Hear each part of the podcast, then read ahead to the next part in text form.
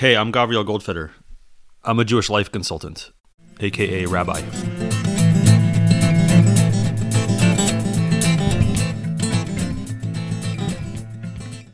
One of Rabbi Nachman's best known and some would say most essential core teachings is that one never gives up. There is always the possibility of tikkun, of fixing, of teshuvah, of return and repentance, of making good. There is always the possibility of turning one's life around, of starting now to make good choices, even if the last 20 choices that a person made were harmful, were detrimental, were away, were off track. Even if a person had become entirely consumed by chokhmot, by chokhmas, by wisdoms that distracted, wisdom that caught a person in a web of illusions and distortions, even if that were to happen, a person could always return. A person could always make good. And this essential teaching pervades the Breslov mindset and Breslov literature. And it manifests as a mandate to not give up on each other, to never imagine that a person cannot do tshuva, that a person cannot make tikkun, cannot rectify what it is that they have damaged. And it is this sentiment that drives what many consider to be one of the core lessons of Likutei Moharan, of Rabbi Nachman's magnum opus, which is often called Azamra, which requires a person to seek and find in other people a good point, even if a person is a Rasha, even if a person is a wicked person.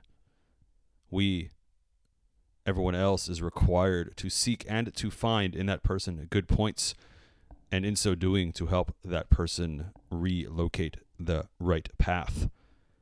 And in addition to applying to other people, this applies to oneself as well. We are never to give up on ourselves. We are required to continue to seek and to find good points in ourselves, and in so doing, to guide ourselves back towards the right path. So, it is not surprising that in the midst of this story, in which the king and by extension his kingdom has become lost,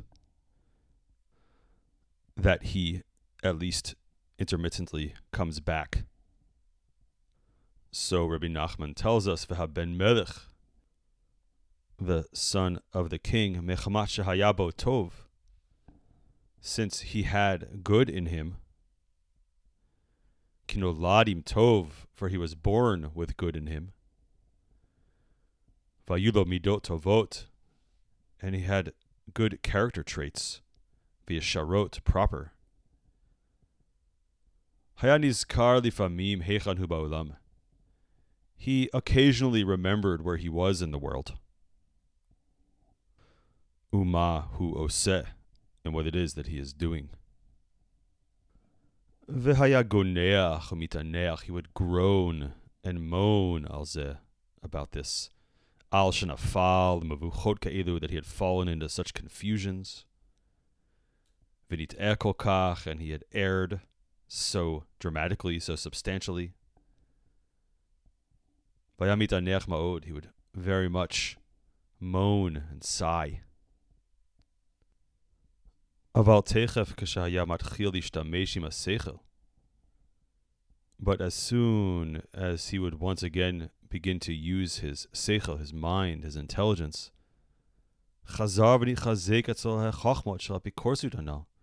Again, this heresy, these chachmas, would take hold of him. And so it was several times. Back and forth. Shani's Kar Kanal.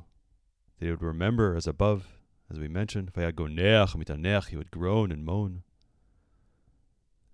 ותקף כשהתחיל להשתמש עם השכל חזר ונחזק עצמו אפיקורסות כנ"ל.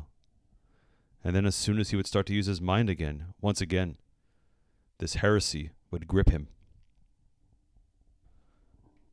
There's just so much to learn from in this tiny paragraph. Let me surface some of them out of order. First of all, the fact that he goes through this several times, this is something that Rabbi Nachman acknowledges in many of his writings. Just how tempting it would be to say, ah, I tried to do tshuva one time. I really was genuinely regretful of what I had done and what I had become, and I sincerely tried to turn my life around. But look, it didn't work. Here I am again in the same place that I tried to leave behind. And Rabbi Nachman says, yes, that certainly does happen. It is not surprising that tshuva doesn't seem to work. It doesn't seem to have accomplished the goal of changing me forever. But even then, the same principle kicks in. We don't give up. Yes, you tried. Yes, you failed. God forbid an alcoholic, if they fell back into drinking, God forbid they would say, I guess I can't do it. I guess it's just too powerful. Of course, this happens. It's built in, it's understood. I wouldn't say it's expected, but it's certainly anticipated that a person would fall away again and have to get back again. That a person would become lost and would have to again recognize that they've become lost and try to make their way back. And then they would become lost again. And then they would remember. But look how strong the anchor is in him. He keeps coming back. He keeps remembering. Thank God. Who he is, what he's done, and where he needs to be. So notice what it is that brings him back. He has good in him, and he was born in good, and he had he had good midot. He had good character. Literally, he had good traits. For anyone who has studied Musar, we know that midot, character traits, are called midot because midot are measurable. This is something that a person can measure in themselves. How patient am I? How many seconds does it take me before I overreact? And it is something within which a person can measure their progress. They can say, I used to get angry in one second, and today it took me 10 seconds to get angry. Therefore, I have grown in this midah. Yesterday, I got angry to 10 decibels, and today I got angry to 8 decibels. I have grown in this trait. And this king, the son of the king, has good midot, such that they anchor him away from the lostness into which he falls. In fact, Rabbi Nachman stretches this dichotomy into something of a wobbly imbalance, where on one hand he has good midot, on the other hand he has his mind, which is tainted. And though his midot are not enough, it seems, to end the struggle, to end the vacillation, they are enough to keep him anchored, at least partially, in a world of good. He's a good man. He's a good person. He's kind. Even if, as a philosopher and as a thinker, his philosophy takes him into dangerous places, it doesn't spill over into making him a bad person. It doesn't spill over into making him into a jerk. And that can happen. That a person's philosophy, that a person's thinking about the world could lead them to no longer care about other people. In fact, in Rabbi Nachman's story of the wise guy and the simpleton, the wise guy becomes so wise that everyone else in the world becomes, in his eyes, as naught. They become nothing. They don't matter. He's inherently better than them, and his time would be wasted thinking about them.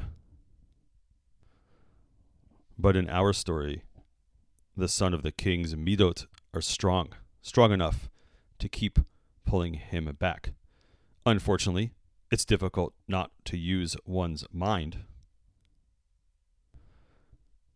So, as soon as he switches out of heart mode and back into mind mode, he once again immediately falls. So, what is a person to do? If you realized that your midot were good, but your mind was tainted to the point where it could not even be used, could you shut off your mind entirely? Would that be wise? There are tales and stories of such things. For example, Rabbi Yochanan, when he asked if he could follow Elijah the prophet, Eliyahu Hanavi, around through his daily tasks, and Eliyahu welcomed him along on the condition that Rabbi Yochanan would not ask anything that he saw. He would not question Eliyahu Hanavi. Lo and behold, Eliyahu Hanavi, Elijah went through a series of shocking behaviors and acts, such as killing the cow of a poor family that had welcomed him into their home, to the point where finally Rabbi Yochanan said, I just have to ask, why'd you do that? And Eliyahu said, Okay, I'll tell you, but it's over now. You can't accompany me anymore. And he told him about how it was ordained that the wife of the poor man would die. And Eliyahu Hanavi had arranged it that instead of the wife dying, God forbid, that the cow died. But there are moments when a person would be required to shut off their mind, to stop thinking. Can that be sustained? Can that be bracketed in such a way that a person can use their mind with the caveat that they know that their mind is tainted? There, we are led into another story of Rabbi Nachman, the story of the tainted grain, in which the king's minister tells him that the grain is tainted and that everyone who eats the grain will become insane. And the minister tells the king that he can set aside grain for the two of them such that they won't become insane. But the king instead says, Let's eat the grain along with our people but we'll put a mark on our heads that reminds us that we've eaten the grain and reminds us that we're insane. But our king, the king in our story, is unable to make that move. He's unable to imagine or to implement a strategy that will allow him to use his mind but not be led astray by it. And thus he's catapulted into a seemingly never ending cycle of losing himself and then remembering and losing himself and then remembering. Is it possible that Rabbi Nachman is warning us that we must enter into a time when we must stop using our minds and only use our midot and only cultivate good midot and good character and good relationships? That we could stop being so smart and simply be good people for a while? I don't know maybe we should try it and see what happens.